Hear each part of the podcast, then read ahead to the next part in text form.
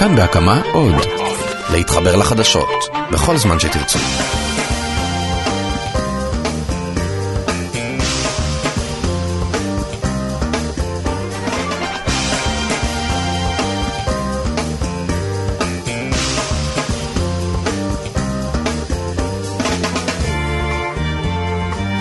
שלום רב לכם, כאן מקומי, התוכנית המקומית של תאגיד השידור הישראלי. אתם אה, מוזמנים להאזין לנו גם באתר האינטרנט של כאן, גם ביוטיוב הקרוב למקום מגוריכם וגם בפלטפורמות הדיגיטליות השונות. הסיפורים שנביא לכם במחצית השעה הקרובה יגיעו בין היתר מצפת, מקריית מוצקין, מאום אל-פחם, מאשדוד, מירושלים.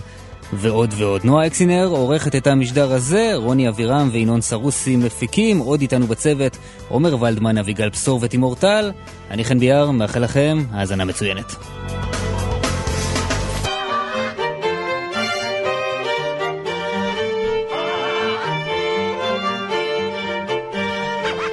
אנחנו פותחים כרגיל עם אה, סבב החדשות שלנו, ונפתח עם אה, פרסום ראשון של אה, כאן מקומי מצפת. שלום לכתב כאן מקומי, עומר ולדמן. שלום חן. אז אנחנו מדברים על מנהל חדר המיון, המחלקה לרפואה דחופה במרכז הרפואי זיו בצפת, שיושעה מתפקידו לתשעת החודשים הקרובים. הוא כשל, נהג בהתנהגות שאינה הולמת, במה דברים אמורים? כמו שאמרת, דוקטור חוסיין, יושעה למשך תשעה חודשים מתפקידו הניהולי. ינזף בחומרה וגם לא יקודם במהלך השנתיים הקרובות, אבל אה, בית הדין בכל זאת נמנע מלשלול את אה, שכרו. רק נזכיר, הפרשה הזאת מתחילה לפני שנתיים, שנת 2014. המתלוננת התחילה לעבוד באותה תקופה אה, בבית החולים, היא עולה חדשה שהגיעה אל המחלקה לרפואה דחופה לתקופת הסתכלות, שניתנת, אתה יודע, אה, לרופאים אה, שעולים לארץ בראשית עבודתם כדי לחסוך מהם את אה, מבחני הרישוי בכתב. אז באחד אה, מהימים האלה, מימי העבודה, מתלוננת הוזמנה על ידי אה, מנהל המחלקה, דוקטור חוסיין לחדרו, כדי אה, לסייע לנתח ממצאים של בדיקת ה-KG, אחרי שנכנסה לחדר. דוקטור חוסיין בעצם מזמין את המתלוננת לשבת לצידו, כדי שתוכל להביט יחד איתו בצג של המחשב. הוא קם מכיסאו, נועל את דלת החדר, היא לא מבינה מה בדיוק קורה כאן, והוא אומר לה זה בסדר, כדי שלא יפריעו לנו, ואז הוא מניח את אה, ידה על ירחו, היא מזיזה, הוא שואל אותה למה היא עושה את זה, בשלב מאוחר יותר גם מחבק אותה, מנשק אותה, והפגישה אה, למעשה נפסקה רק כשהוא קיבל שיחת טלפון, ואז אה, אז אמר שהוא צריך לעזוב את החדר, דלת החדר הייתה עד אז נעולה, מה שלא מקובל כיום במקרים דומים כידוע.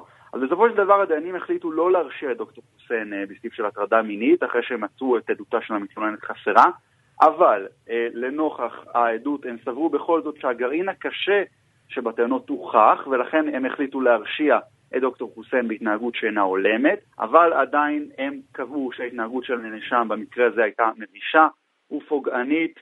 הם לא שללו את שכרו בגלל החוסר הזה שעליו הם אה, אה, אה, דיברו, אבל כאמור הוא לא יקודם בשנתיים הקרובות, הוא יושעה מתפקידו הניהולי. יש פה בהחלט הבהרת עמדות כלפי המקרה הזה. עומר ולדמן כתב כאן מקומי, תודה רבה לך. תודה לכם. ונגיד שהפרשה הזו נחשפה בשעתו על ידי כתב רדיו כל רגע דודו פיניאן. ואנחנו uh, עוברים לקריות, הרב דוד מאיר דרוקמן, מעבר לעובדה שהוא קול משמעותי מאוד בקרב חלק מהגורמים בצד הימני של המפה הפוליטית, הוא גם הרב הראשי של העיר קריית מוצקין, אבל ככזה, משום מה אין לו גישה למקוואות בעיר. יספר לנו על כך דורון גולן, כתב הד הקריות, שלום לך. שלום כן. מאבק, אה, המשך מאבק הכוחות אה, שבין אה, הרב דוד דרוקמן לבין יושב ראש המועצה הדתית, טל ביטון. הכל נעשה סביב ענייני שליטה כמובן, ב... בכל ענייני הדת בקריית מוצקין, שסך הכל 15% מאוכלוסייתה היא אוכלוסייה דתית. מדובר למעשה בשני מקוואות טהרה שקיים, שנמצאים בעיר, ולפני שבוע הגיע אה, מר ביטון ופשוט החליף את המנעולים. הדבר נודע בהפתעה לרב העיר, הרב הראשי של העיר, הרב דרוקמן, שהבין שלמעשה מעתה נחסמה הגישה שלו אל תוך המקוואות. עכשיו זה קורה? כמובן, מדוע? אה, זה אה, ענייני אה, מאבק אה, כוחות ושליטה בשירותי הדת בעיר. אה, חלק מזה זה גם אה, מאבק אה, פוליטי שקשור לעירייה והוא אה, אה, ארוך שנים בין העירייה לבין, ה, אה, לבין הרבנות אה, בעיר.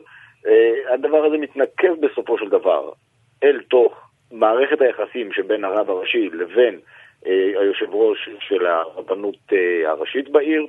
עדיין רבים, חילופי דברים מאוד קשים תגיד, יש פה גם פוליטיקה, פוליטיקה פנים חרדית, כי אני מבין שיושב ראש המועצה הדתית הוא איש של ש"ס, בעוד הרב דרוקמן מזוהה עם המפלגה של אלי ישי. ובכן, על פניו, על פני השטח, איש מהם לא יאמר לך שאכן מדובר בעניין פוליטי. מתחת לפני השטח אכן מדובר במאבק פוליטי בין המפלגות, בין הזרמים גם בתוך העיר עצמה, בתוך קריית מוצקין. כל אחד כמובן מושך לכיוונו, כי בסופו של דבר שירותי הדת הם גם אה, מקבלים כספים מהעירייה, מהרשות המקומית ומהמדינה, ולכן גם מדובר בסופו של דבר בעניינים של שליטה על הכסף שמגיע לשירות. בינתיים אנחנו יכולים לדבר על זה בחיוך מסוים, אנחנו נקווה שזה לא יגלוש למקומות שיפריעו לתושבי קריית מוצקין אה, לצרוך את שירותי הדת שלהם. דורון גולן, הד הקריות, תודה לך. תודה לכם. ואנחנו אה, מדרימים לדימונה ורוצים לספר על פריצת דרך במאבקם של קהילת העבריים בעיר להסדרת המעמד כאן בארץ. אביגל אה, בשור, כתב כאן מקומי, שלום. שלום חן. אז האם יש תקווה לקהילת העבריים, אה, אלו מהם שרוצים להשתלב ולקבל אזרחות כדת וכדין במדינת ישראל?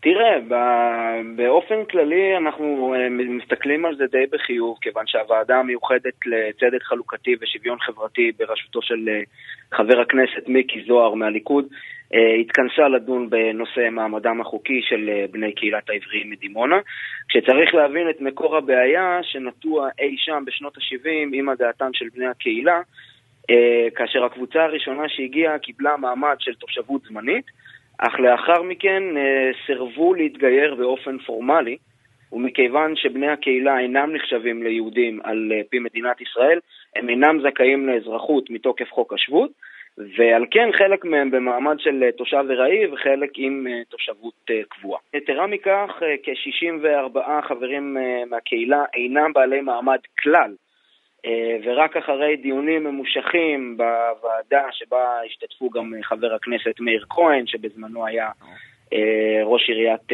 דימונה, וחלק מנציגים מבני הקהילה עצמה, יצא יושב, יושב הראש, יושב ראש הוועדה, מיקי זוהר, בקריאה לשר הפנים להשתמש בסמכותו ולהסדיר את מעמדם של בני הקהילה. כאשר זאת הם מבקשים לעשות גם ללא הצורך שבני הקהילה יוותרו על הדרכון האמריקני בו הם מחזיקים, שרבים מהקהילה אוחזים בו. וזה תקדימי בנוגע לאוכלוסיות שאינן יהודיות, אז זו המלצה, שלא נאמר הדרישה של הוועדה. האם אנחנו שומעים משהו מכיוונו של שר הפנים אריה דרעי? הוא עומד לקבל את ההמלצה הזו? אז לסביבתו של שר הפנים הפנו אותנו לרשות האוכלוסין וההגירה, שם לאחר שבדקו את הדברים אמרו, אמרו שהשר הוא הגורם היחיד שמאושר לתת אזרחות גם ללא הצורך לוותר על. בקיצור, יכול להיות שהשר דרעי רוצה קצת להרהר בדברים לפני שהוא יחליט, אז אתה, אתה תמשיך לעקוב. כן. ועד כה לא התקבלה כל תגובה משר הפנים, אנחנו כמובן, כמו שאמרת, ממשיכים לעקוב. אביגל בשור, תודה רבה לך. תודה לך. פרשה שמעט עקבנו אחריה, לפחות אחרי חלקה האחרון, משפטו של ראש עיריית אור יהודה, ועכשיו יש גם גזר דין, והוא לא פשוט עבורו של ראש העירייה לשעבר. הדר כהן, כתב עיתון השקמה, שלום. שלום רב. אז יש גזר דין. יש גזר דין, אני חושב שראש עיריית אור יהודה לשעבר דוד יוסף שמח מאוד מהגזר דין היחסית קל. שמה הוא אומר? מה העונש? שנתיים מאסר בפועל בסך הכל על 16 עבירות מין, גניבה, הפרת אמונים. והתחושה היא שהוא יצא בזול? התחושה היא שהוא יצא מאוד בזול. מתלוננות בפרשה שחלקן עובדות עירייה או עובדות במערכות העירייה השונות, שאני מדבר איתן מאז גזר הדין, מאוכזבות מאוד. חלקן מדברות על כך שכבר מהפרקליטות הבינו מרגע גזר הדין שהגזר, שהגזר דין שנתן השופט כאן הוא באמת מאוד קל, הפרקליטות, חייבים להזכיר, ביקשה בין חמש לשש שנים על ריבוי העבירות האלה. הפרקליטות, אני מבין, בוח...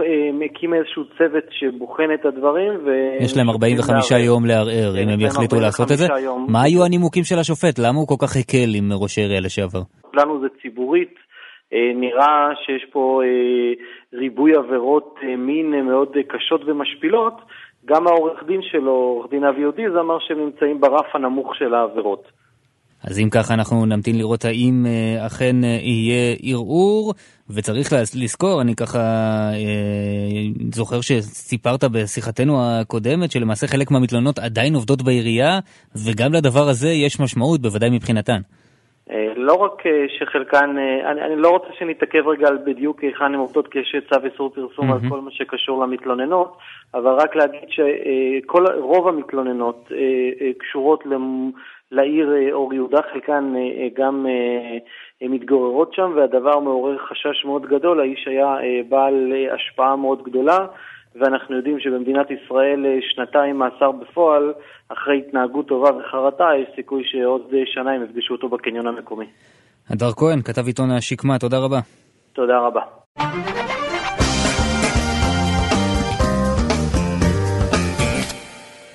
השירותים הסוציאליים בכל הארץ הושבתו והעובדים הסוציאליים יצאו להפגין, הכל כנגד תופעה מטרידה שלא מגיעה לפתרון, שוב אלימות כלפי עובדים סוציאליים, זה קרה באום אל-פחם וממש ממש לא בפעם הראשונה אנחנו אומרים שלום למנהלת לשכת הרווחה באום אל-פחם, פתחי אגבריה. שלום לכם. ואת היית יעד לירי הזה שבוצע לעברך. כן, נכון.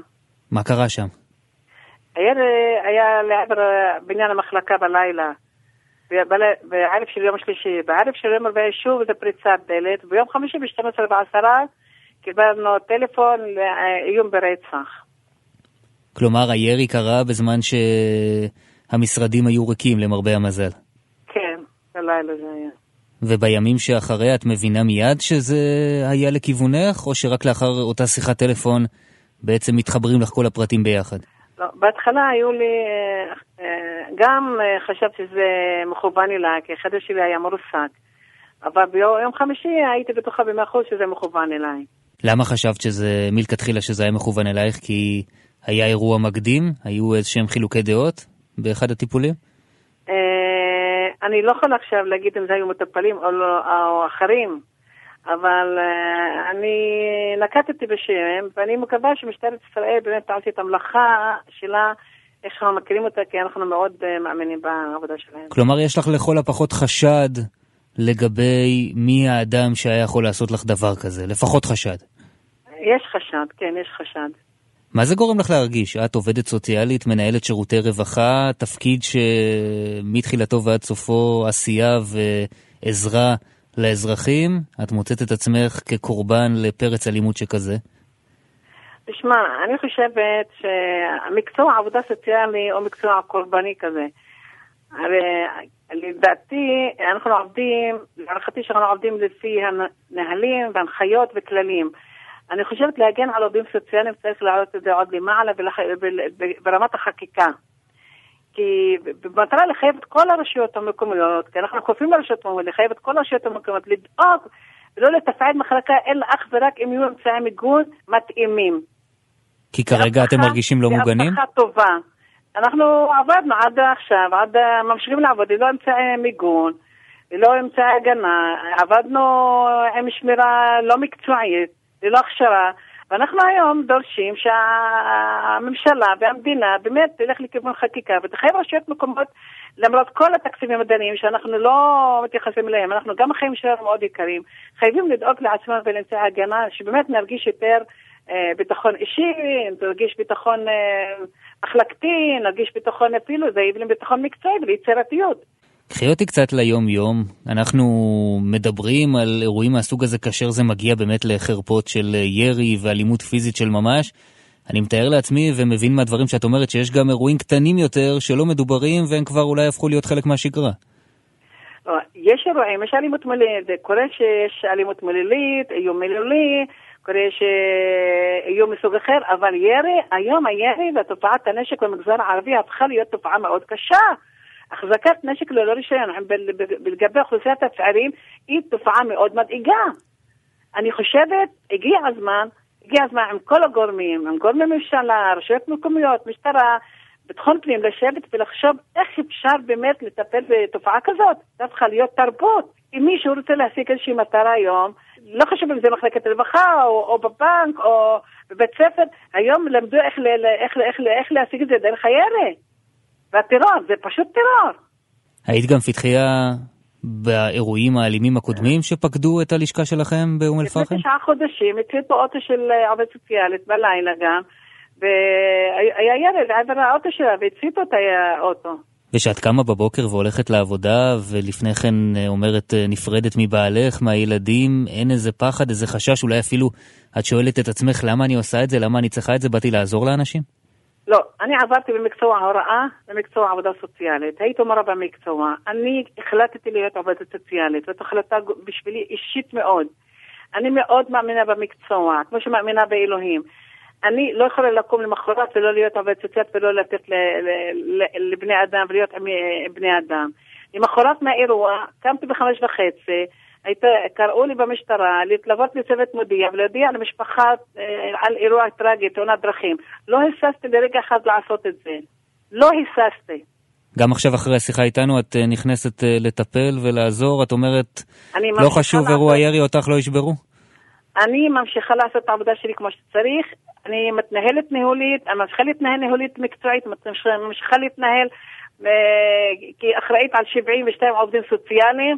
דבר כזה לא ירתיע אותי מלעשות את העבודה שלי בשיא הנאמנות ובשיא המסירות, ואני מאוד מקווה שאירועים כאלה לא יחזרו על עצמם. והעובדים שנמצאים אה, תחתייך, כולם אה, בגישה שאת מציגה כאן, או שיש כאלו שמפחדים ואת נאלצת חוש... קצת לעודד אותם? הם מפחדים, חושבים, גם אני חוששת לחיי, אבל אני, הבעיה שלא למדתי לפחד כאן, אה, אבל אני חוששת אחרי, במיוחד אחרי מה שקרה, אני קצת חוששת, אבל אני מאוד מקווה ואני מאוד סומכת שהמשטרה תעשה את העבודה שלה המקצועית, הראויה. פתחיה אגבריה, אנחנו מודים לך על השיחה, התרשמנו מתעצומות הנפש שלך ואנחנו אה, מקווים שלא נשמע עוד על אירועים מהסוג הזה, לא באום אל-פחם ולא בלשכות של עובדים סוציאליים בכלל. תודה רבה לך. תודה, תודה.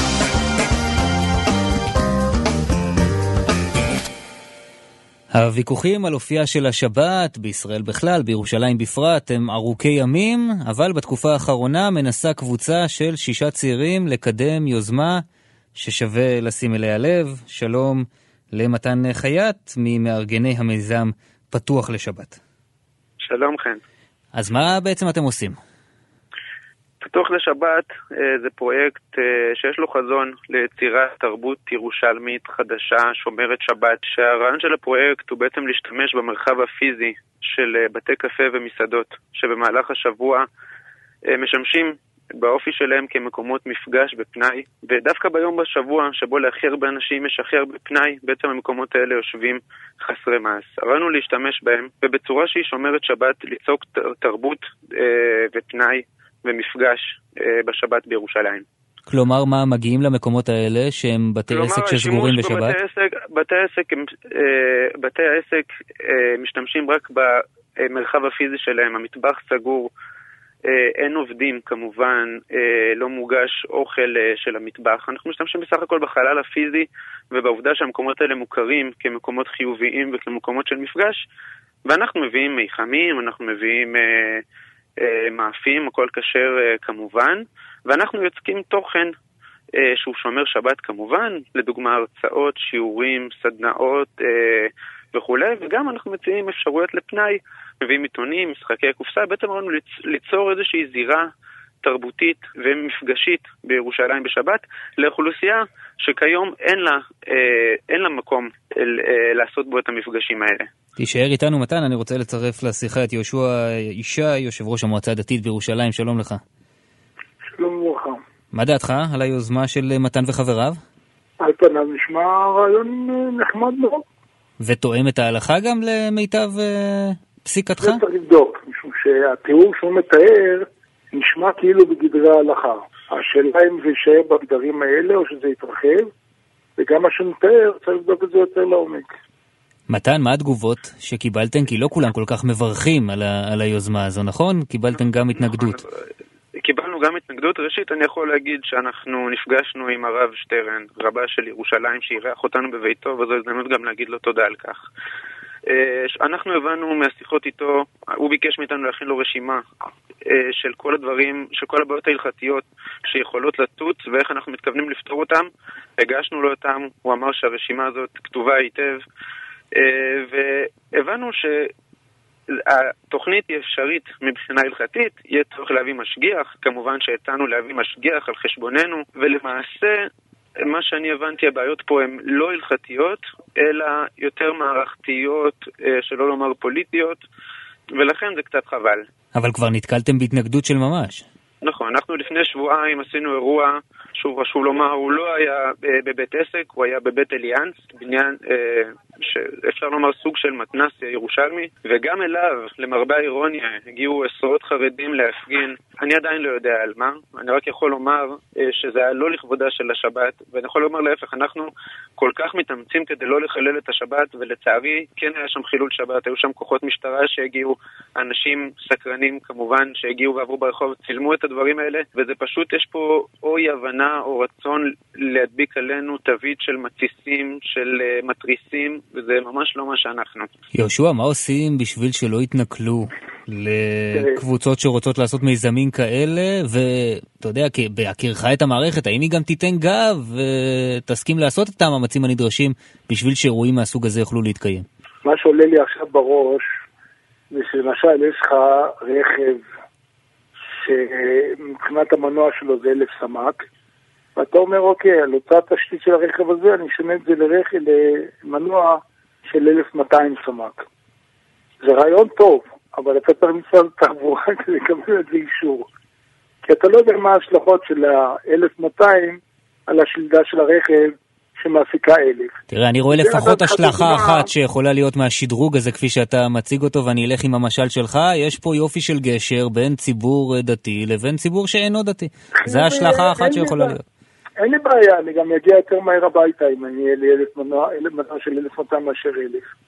זה לא העניין, השאלה היא בעיקרון, יש איזושהי רגולציה מסוימת שצריך בכל זאת לכבד אותה, ולו רק על פי החוק.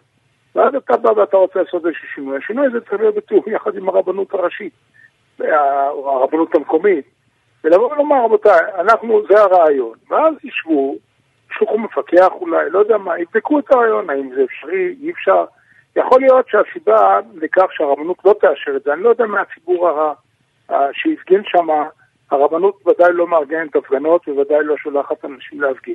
זה נכון, אבל, אבל קודם כל כבר סיפר לנו מתן שהיה מפגש עם הרב של ירושלים, ושבהחלט השיח הזה מתקיים. השאלה כן, היא, ויש תחושה, ש...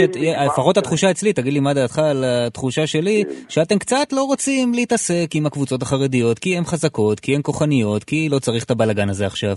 תראה, בוא תבין דבר אחד. אם אני רוצה או לא רוצה, זה לא כל כך משנה.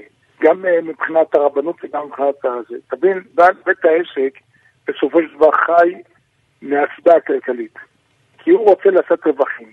עכשיו, אם בית העסק הזה, נגיד שאפילו בהסדרה עם הרבנות, יפתח את העסק בשבת, לפי הכללים שהוא אמר, הם יהיו מקובלים על הרבנות, ולא יהיה הפגנה של חרדים שמה, אבל ידירו את רגליהם מבית העסק הזה. מי אתה מופסד?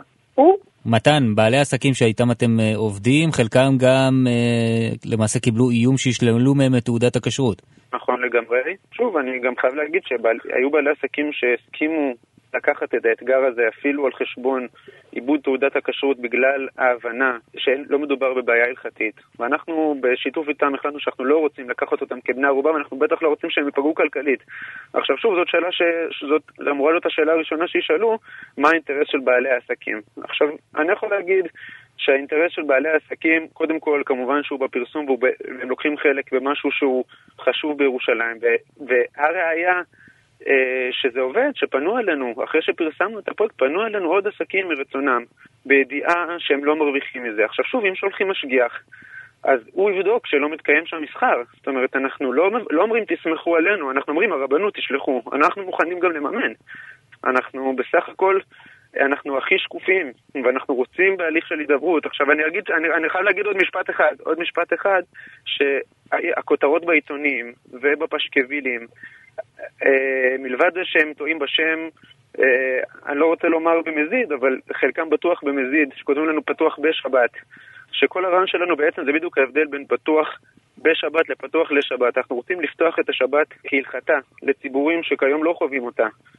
ואני חושב שלהפך, אנחנו חשבנו שהרבנות תברך על הצעד, תראה בנו שותפים, ואנחנו עדיין רוצים בכך. ואתה מרגיש שאנשי המועצה הדתית קצת תוקעים לכם מקלות בגלגלים?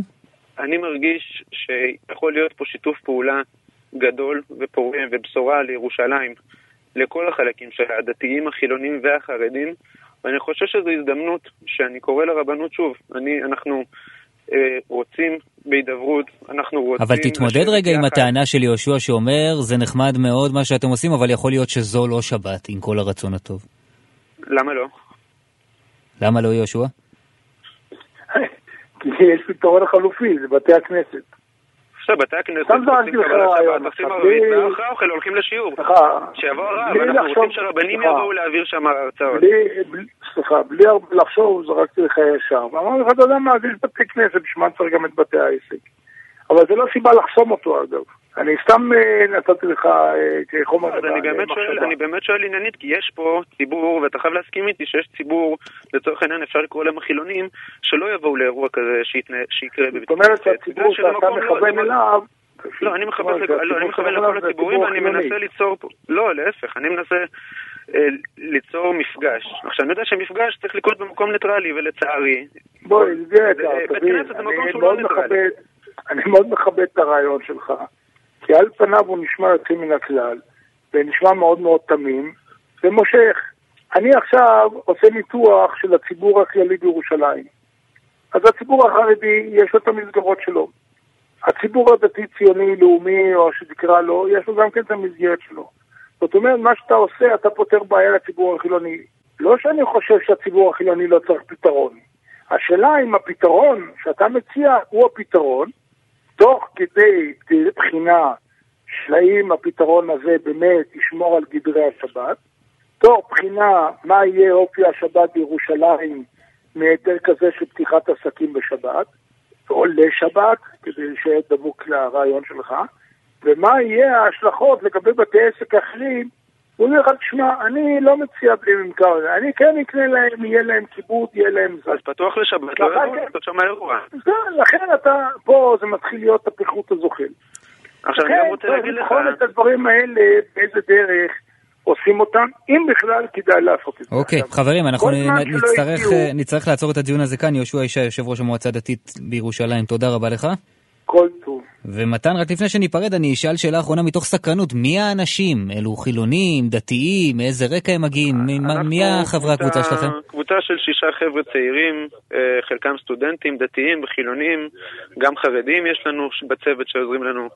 אנחנו באמת מנסים ליצור פה משהו, ושוב, אני חייב להגיד על הטענה שהוא אמר, למרות שהוא כבר לא איתנו, שאנחנו לא מנסים למצוא פה פתרון לחילונים, ואני לא אחדש אם אני אומר שיש גם עסקים שפתוחים בשבת זאת אומרת, מי שיחפש בילוי חילוני, הוא לא ימצא אותו אצלי, והוא ימצא אותו במקומות אחרים שקיימים היום בירושלים.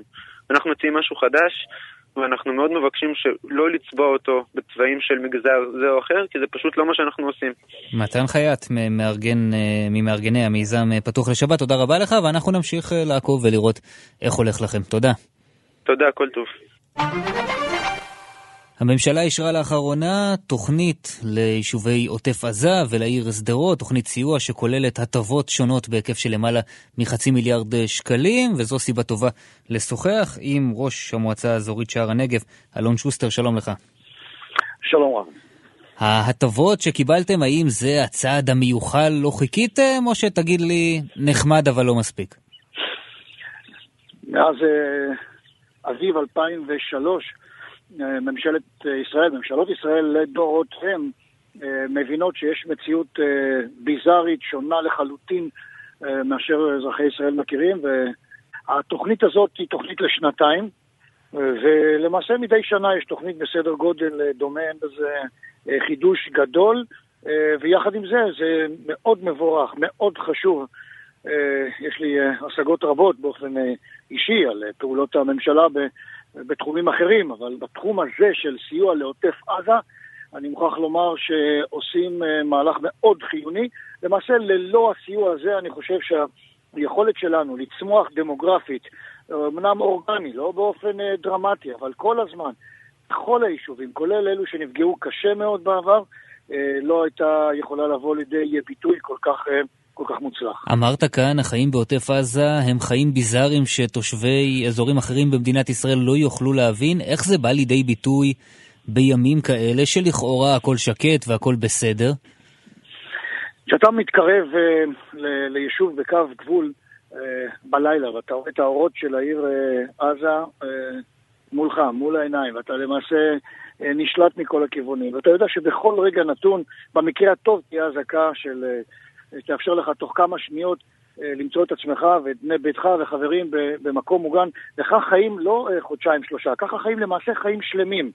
אה, בוגרי בתי הספר שלנו לא, לא זוכרים מציאות אחרת, מתגייסים ילדים, ילדים לצבא כשהם למדו לעשות פזצת. אני גייסתי את הבן שלי עכשיו, הוא יושב בחטיבת הנחל, עושה טירונות, והוא יודע לעשות פזצתות מגיל מאוד מאוד צעיר. ומסתבר שיש, הזן המין האנושי יודע להסתגל לכל מיני מציאויות, אני מודע לכך שזה מוזר מאוד לאנשים רבים, אה, אבל במציאות אנחנו מצליחים לייצר אה, אה, סביבת חיים כזו שמתגמלת מספיק כדי שבני אדם נורמליים לחלוטין ובדעה צלולה יגידו כן, כאן במקום הזה עם האיומים המיוחדים אנחנו רוצים לקבוע את ביתנו לחיים. וזה מדהים, כי אלמלא באמת אותה קרבה לרצועת עזה, אז האזור שלכם היה בוודאות אזור מאוד מאוד אטרקטיבי. יש עדיין אנשים שרוצים לבוא? אתם מצליחים לקלוט אוכלוסיות חדשות? אני, אני אגלה לך סוד. אין, אין דירות ריקות, אין דירות ריקות ביישובים בעוטף עזה, אה, גם בשדרות לדעתי אין. אה, יש לנו סטודנטים שמחפשים דירות אה, ממכללת ספיר בעיקר. יש אה, משפחות אה, של צעירים, בני ובנות הקיבוצים, המושבים והעיר אה, ואחרים שרוצים לבוא. נכון שזה לא בכמויות של עשרות אלפים, אבל מאות, מאות תושבים, מאות משפחות שמגיעות לכל אחת מה, מהרשויות שלנו, זה מספיק טוב. אני התחלתי את תפקידי הזה כראש המועצה האזורית שער הנגב ב-2002, והיינו כ-5,500 תושבים, היום אנחנו בסביבות 8,000, ואנחנו בצמיחה אה, מתמדת. שקראת את דוח מאוכנות העורף שהתפרסם לאחרונה, מה זה העלה אצלך? שוב, אני רוצה להיות מדויק ולהסתכל קודם כל על הסביבה הקרובה. בכל מה שקשור בעוטף עזה, אה, זה לא, שוב, זה לא דוח על המנהרות, זה דוח על המוכנות של העורף, יש כאן מוכנות או אה, התמגנות ואימון של הצוותים ושל האנשים ברמה די טובה. הייתי אומר, בתי ספר, גנים ממוגנים, בתי התושבים ממוגנים. אמ, יש לנו נושא אחד שהוא עדיין פתוח, וזה סוגיית ההתפנות של היישובים צמודי הגדר לעת הסלמה, שגם פה יש התפתחות מאוד חיובית, מאוד חיובית מאז צוק איתן. עדיין יש צורך ב... שמה מה היא אומרת? שלאט לאט בונים תוכנית פינוי מסודרת? היא אומרת, היא אומרת שלמעשה בצוק איתן, לראשונה, מאז אה, שלושה מבצעים שפעלנו בעצמנו, אה, ומצאנו את עצמנו בקהילות אה, אה, שמצאו לעצמם בית לתקופת המבצעים הקודמים. בצוק איתן, תוך כדי המהלך, תוך כדי הקיץ, בצלאל טרייבר, ששימש כממלא מקום, רשות החירום הלאומית אמר, חברים, אנחנו איתכם, אני איתכם, ואכן באמת המדינה נתנה סיוע. אבל עדיין אין תורה סדורה, אין תקצוב מלא, אין סגירה הרמטית של המערכות. בין אה, רשות החירום, בין משרד הפנים. אגב, לדעתך אה, המדינה רשות... באופן כללי רוצה פינוי, או שאולי יש כאלה שחוששים שיש פה לא, משהו שהוא הליכה נגד האתוס, לא עוזבים את השטח, לא מתפנים, לא מפנים? שאלה מצוינת. אה, יש, אני במהלך צוק איתן קיבלתי לידי ספר שכתבה דוקטור לוינובסקי על הפליטים היהודים ב-48, במלחמת העצמאות. מסתבר שהיו, עשרה אחוז מהאוכלוסייה הייתה פליטה, 60 אלף איש. והיא מספרת על על הפינוי הראשון, הפינוי הראשון בתולדות הציונות היה בדצמבר 1919, שלושה חודשים לפני קרב תל חי, פינו את הנשים והילדים מתל חי. עובדה שלא ידעתי. אני חושב שמאז צוק איתן, הצבא קודם כל עבר מהפך, והוא משליך כלפי מעלה, כלפי הקברניטים האזרחים. זה ברור לחלוטין שבמצבים מסוימים שהצבא יגדיר, חיים בקרבה גדולה מדי לגבול, הם, של אזרחים הם, הם לא מתאימים, והצבא הוא זה שימליץ על הפינוי וצריך להתארגן, זה אה, רע הכרחי או אה, מטלה שצריך לקיים אותה בלי לחץ. אנחנו לא מפנים את אה, אחיזתנו בארץ, אלא אנחנו בסך הכל מאפשרים לצבא לעבוד באופן רציני יותר, ולתושבים לשמור על עצמם, לאזרחים לשמור על עצמם. צריך עדיין לתפור את הקצוות בין כל הגורמים האזרחיים בממשלה. אלון שוסטר, ראש המועצה האזורית שער הנגב, שנמשיך לדבר תמיד על קליטת אזרחים ולא על פינוי אזרחים. תודה רבה לך. תודה, תודה לך.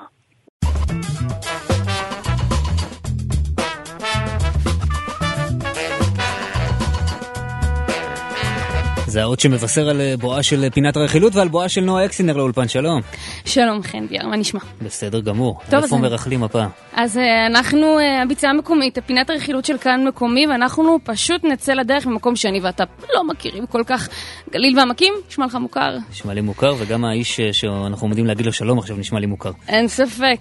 מרדיו כל רגע, דיוויד עזרן, שלום לך. אז שלום חן ונועה, שלומכם? אהלן, מה נשמע? טוב, פעם ראשונה איתכם, כיף, ברכות. כיף לנו. בוא, נעים מאוד, אפשר גם להתחיל ככה, סתם. בוא אה, תספר לנו קצת מה קורה באזור אה, של הגליל והעמקים. אנחנו נפתח בחידה על המשותף בין זוכי המרוץ למיליון הצפוניים רז ועמית גל, שחקני הפועל גליל עליון כדורסל, רובי אמרשלג, ערוץ אחד, אלי לוי, ערוץ אחר, ומשה להב, הטיש הגדול. התשובה אצלי אם תרצו.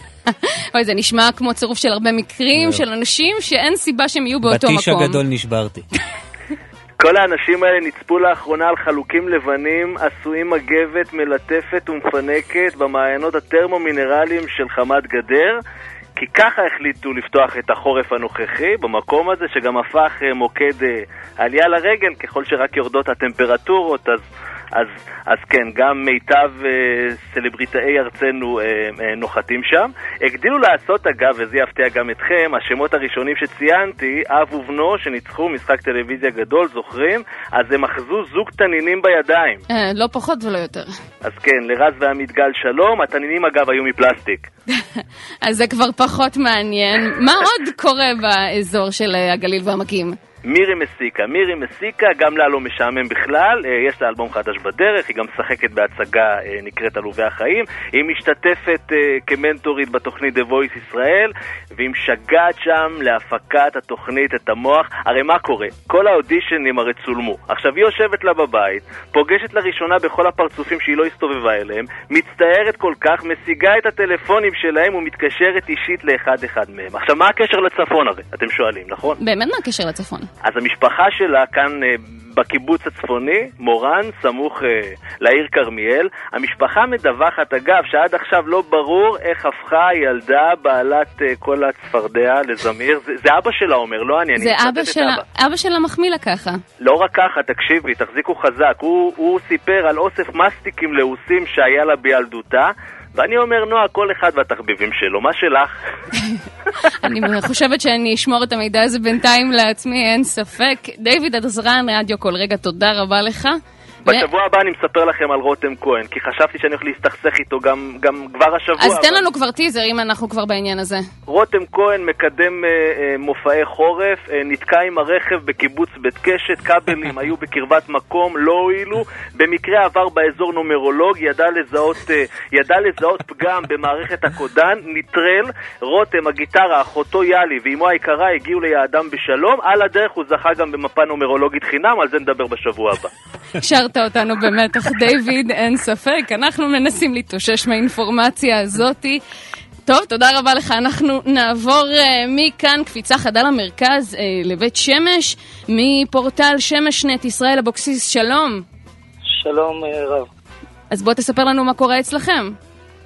כן, אז אה, ברוך לוייב, אה, האיש שלנו, שנמצא בקשרים עם אזרבייג'אן, התרגש מאוד עקב קבלת שיחת טלפון הישר משדה התעופה. ומי מתקשר אליו? מי מתקשר אליו? לא אחר מאשר אה, ראש הממשלה בנימין נתניהו. לא פחות ולא יותר. והשר שמלווה את המסע הנהדר הזה, השר זאב אלקין, שבירכו את לוייב על המאמצים שעשה, כדי שהביקור הזה יצא אל הפועל, וכמובן שלוייב המתרגש שיתף בפוסט בפייסבוק את אה, התרגשותיו משיחת הטלפון הזאת. רגע, אתה חייב לספר מי- לנו קצת על ברוך לוייב, מי הוא האיש? מה הוא עושה? מה...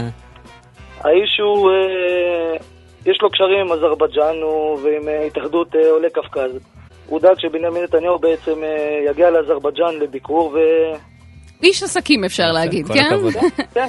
עושה מלאכתו נאמנה. אוקיי, אנחנו נמשיך הלאה. אני רואה שיש אצלכם כוכב זמר מזרחי חסידי מאוד אנרגטי. כן, כוכב הזמר המזרחי חסידי שלנו, אליקם בוטה, שאני חייב לספר לכם שהוא לא נח לרגע. בשישי שעבר בוטה הגיע לאולפני ערוץ 2 שם הוא התארח בתוכנית אה, טוקר בהגשת איש הרדיו והטלוויזיה החרדי מנחם טוקר. במהלך אה, הראיון הפתיע טוקר שביקש אה, מבוטה מעוול בלייב. מעוול בלייב? איזה אומץ. מעוול בלייב באולפנים שם, ובאותו יום שבוטה הגיע לאולפנים. וכמובן שבוטה נהנה לבקשה בחיוב, וכל האנשים באולפן רקדו, שמחו, לא נשארו אדישים, ולקינוח. בוטה ביצע את uh, הלהיט שלו הלילה, שעוד יותר הרים שם את כל הקונטרול והמנחים ו... כן, אני, אני אכין אותך, זה מדובר בהלילה, הלילה, הלילה שמחה גדולה. הלילה, כאילו שלא יהיה לך לא, בלבול. פעם הבאה שיזמינו אותך. יפה. אתה רואה משהו? זה ממש אחד לאחד. אה, ישראל אבוקסיס, אה, פורטל שמש תודה רבה לך. ואנחנו, כן, אנחנו סיימנו את הפינה שלנו כאן, את הסיבוב הקצר, סיבוב הרכילות הקצר שלנו כאן בפינת פיצה מקומית. נועה אקסינר, תודה רבה על הדברים הללו, ואנחנו חותמים.